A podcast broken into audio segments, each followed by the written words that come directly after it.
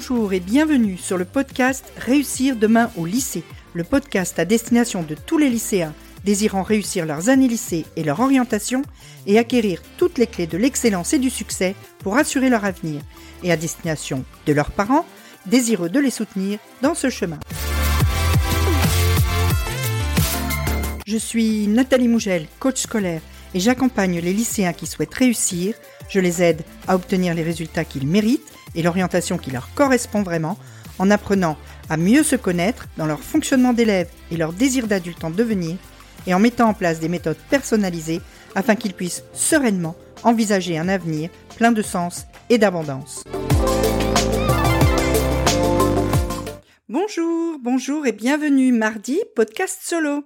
Podcast solo, aujourd'hui on va parler de ce que tu pourrais changer dans ta façon de penser pour te permettre de mieux prendre ta vie en main, d'être le vrai acteur de ta vie.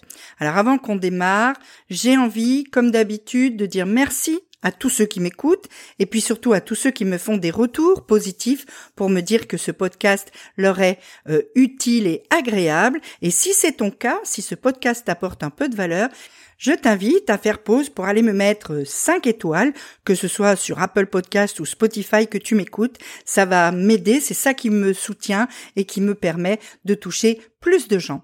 Donc, on est parti.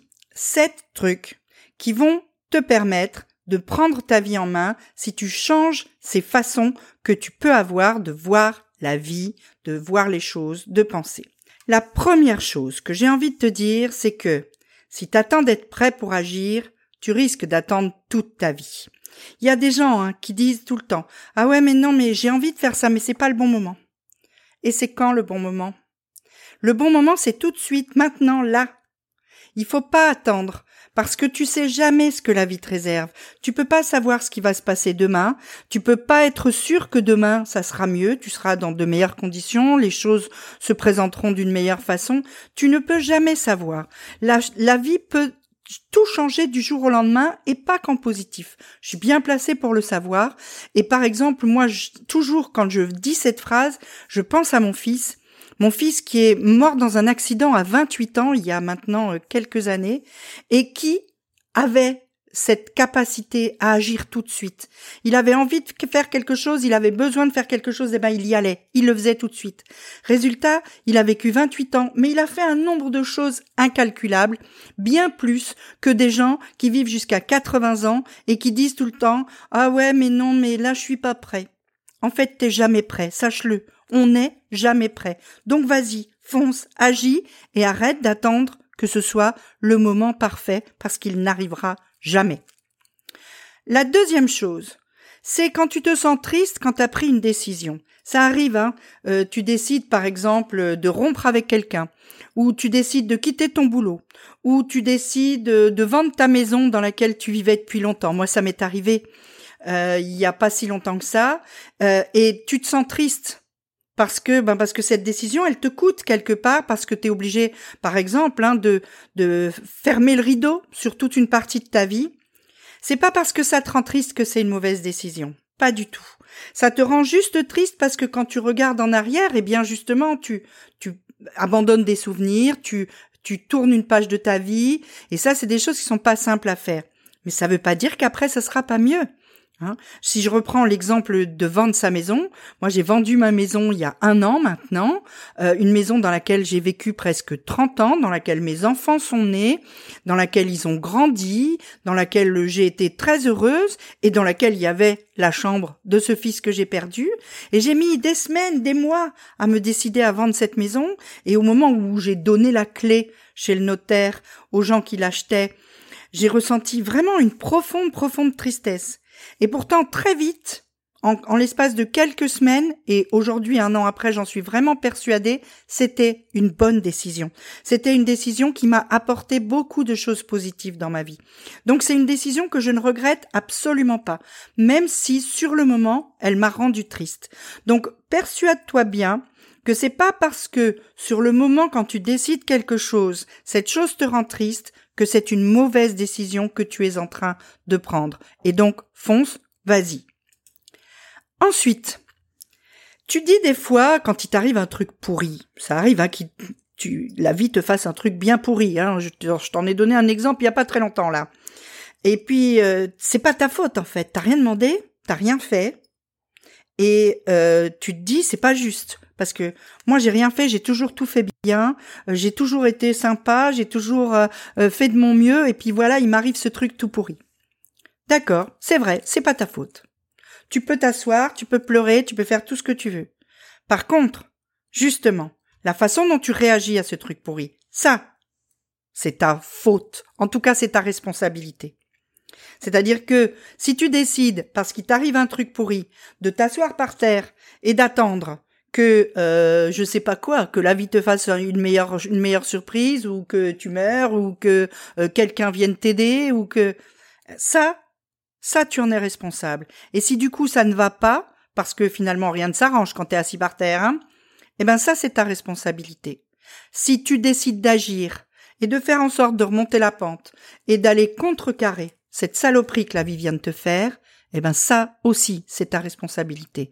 Donc c'est pas parce que les choses qui t'arrivent dans ta vie ne sont pas ta faute, tu n'en es pas responsable, que tu n'es pas responsable ensuite de la façon dont tu vas conduire ta vie, après cette chose qui t'arrive et dont tu vas réagir à cette chose. Ça, c'est ta responsabilité.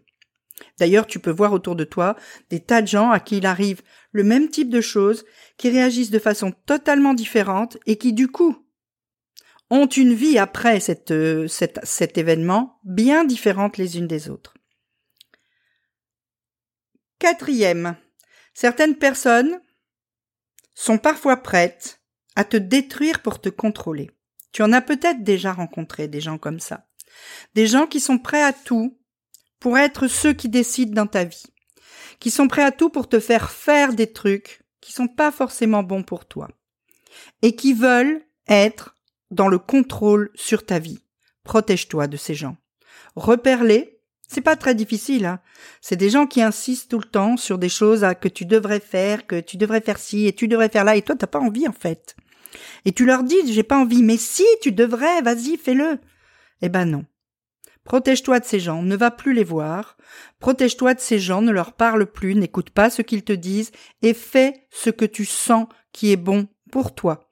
La seule personne qui est en mesure de décider ce qui est bon pour ta vie, c'est toi-même. Sois-en bien persuadé et ne laisse pas à d'autres le pouvoir de décider dans ta vie, c'est super important. Cinquième chose. Tout le monde te dit tout le temps, ouais, pour apprendre des trucs, il faut lire. C'est vrai.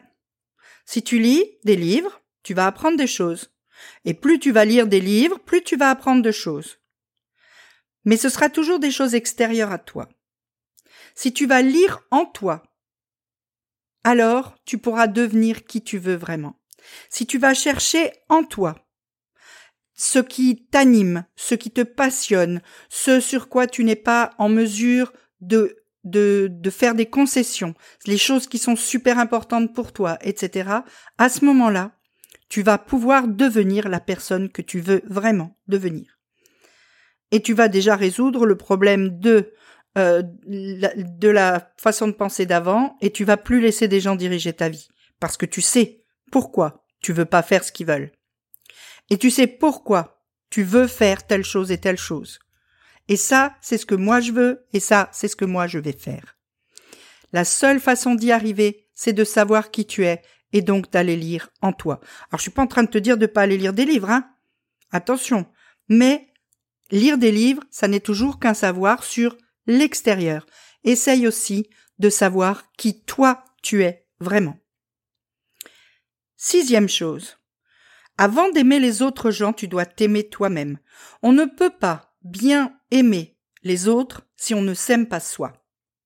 Et donc, en fait, la générosité commence par une forme d'égoïsme.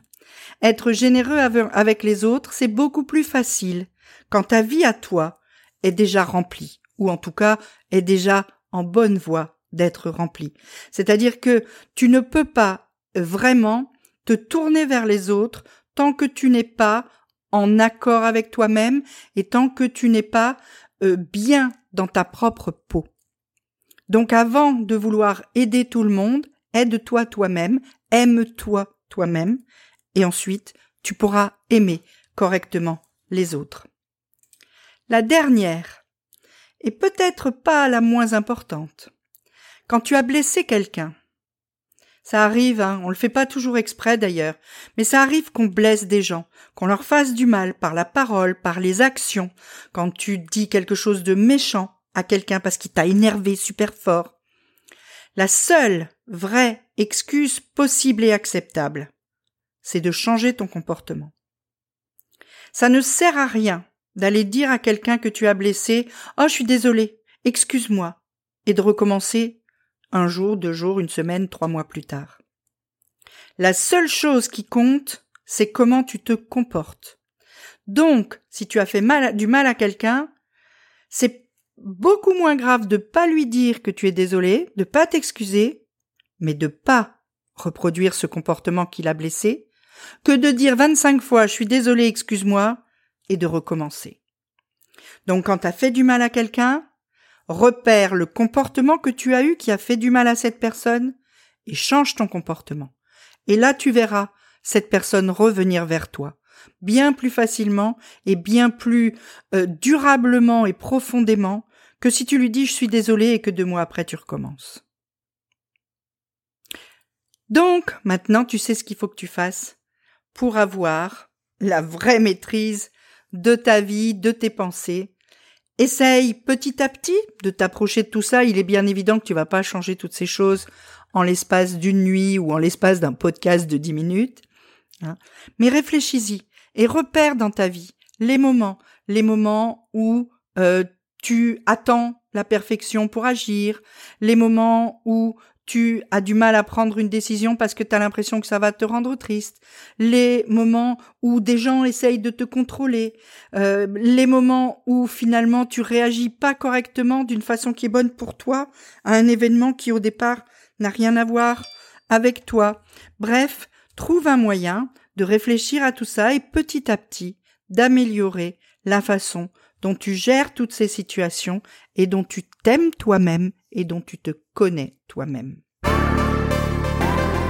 Si cet épisode t'a apporté un peu de valeur, si tu veux me soutenir, je t'invite à aller me mettre 5 étoiles, que tu m'écoutes sur Apple Podcasts, Spotify ou euh, n'importe quelle plateforme. C'est le meilleur moyen pour me permettre d'aider encore plus de lycéens. Et si tu as 30 secondes, tu peux même mettre un avis. C'est encore plus efficace. En attendant, je te dis à très vite dans un prochain épisode. Entre deux, on se retrouve sur Instagram. À bientôt!